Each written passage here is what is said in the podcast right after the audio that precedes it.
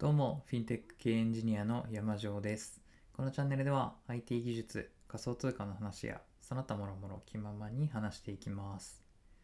というわけで今回は MacBook Pro が発表されたということで、それの中身について話していこうかなと思います。今回発表されたのが、えー14インチと16インチということで、今まではずっと13と15のものが、えー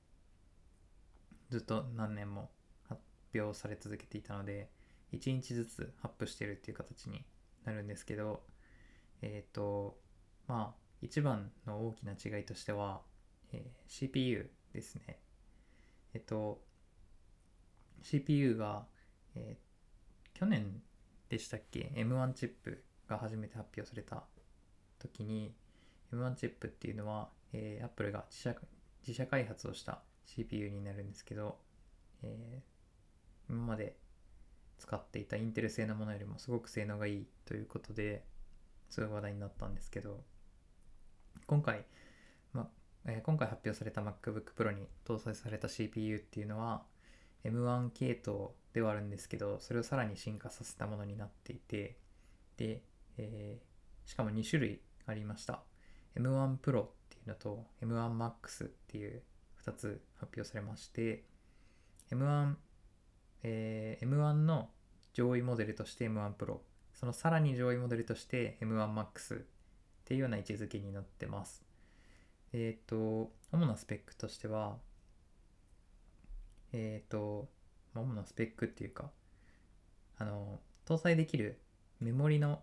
最大えっ、と最大のメモリサイズっていうのに違いがあってで以前の M1 チップだとメモリ最大 16GB までしか、えー搭載できなかったんですけど、まあ、16でも結構多いといえば多いんですけどえっ、とプロ仕様の、えー PC としてはもうちょい欲しいっていう声もたくさんあって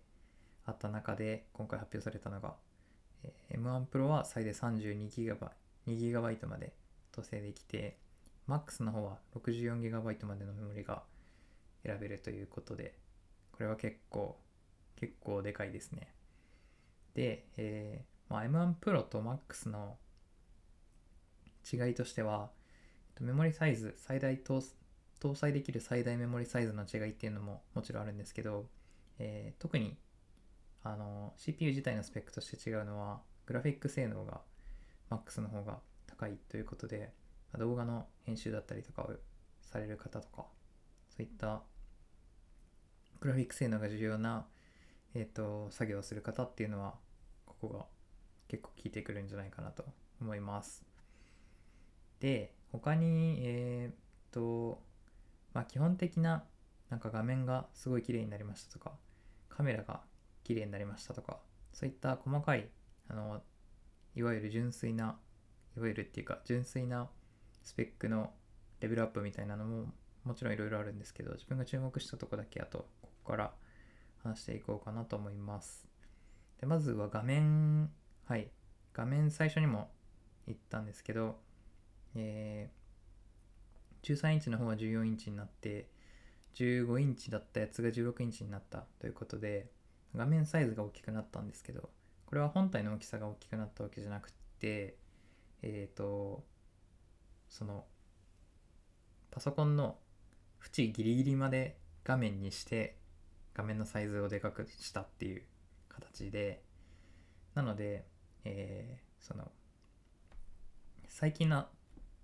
割と新しい iPhone とかみたいにあの内側の画面の上についてたカメラの部分だけが、えー画面の中でちょっとへこんでるようなそんなような形になってます。はい。でえっとあとはタッチバーが廃止されました。はい。あのタッチバーはあれですね。キーボードの上の方にあったファンクションキーが並んでた部分に、えー今までなんかタッチパネルでそこでちっちゃいあのタッチパネルの画面みたいなのがあって、えー操作内容をカスタマイズできるっていうようなそういうのあったんですけど使い心地が良くないと、まあ、自分自身も思ってたんですけどいろんな人が思っていたみたいでこれは廃止されました。結構嬉しいポイントですね。で、えーこれも大きな違いとして充電充電に使ってたポート今まで、えっと、タイプ C のポートだったんですけど MagSafe に戻りました。戻ったって言っても前と同じ規格では多分ないと思うんですけどちゃんと調べてないんですけど、えー MagSafe に今回なりました。 MagSafe はえっとポートに充電ケーブルを挿すっていう形じゃなくて MagSafe のマグはマグネットのマグなんですけど磁石でくっついてくれる。でこれ何が嬉しいかっていうとコードに足とかを引っ掛けちゃった時にえっ、とポートに差し込む形だとそれがえっ、と足を引っ掛けちゃった時にそのコードが引っ張られてそのまま PC ごと引っ張られちゃうとかえっ、と力のかけ方の角度が悪いとなんか端子が折れるとか、まあ、よっぽど強い力をかけないとそれはなんないですけどそういう問題問題っていうか事故が起きる可能性があったのが磁石でくっついてると変な変な力が加わった時にそれが簡単に外れてくれるっていうそんな感じのえーそんな感じのケーブルん？そんな感じの端子になってます。はい。であとは、えー最近の MacBook ってずっと Type-C ポートであらゆることを済ませるっていう思想だったんですけど今回は SD カードのポートとポートっていうんですかね SD カードって。わかんないですけど SD カードを入れるところとあと HDMI のポート搭載されました。これもえーっと例えば写真とか画像をよく写し替えたりする人は SD カードをよく使うかもかなと思いますし HDMI ポートも結構よく使うものなのでこれ標準搭載になるのはええっと結構嬉しいなと思ってます。というわけで、えー結構欲しいなと思え思えるような、えー今までと比べると割と大胆なアップデートだった今回の MacBook Pro なんですけどうーんとタイミングがあれですね。自分のまあ個人的な話ですここからは。えっと MacBook 自分が今使ってるのが2018年の秋に買ったんで、まあ、ちょうどまるっと3年なんですけどこいつがうーんとまあなんか普通に動いてますし いやこれ普通に動くっていうのが Mac のすごいとこなんですけどずっと。壊れる気配一切ないし今のところこいつで困ってないので、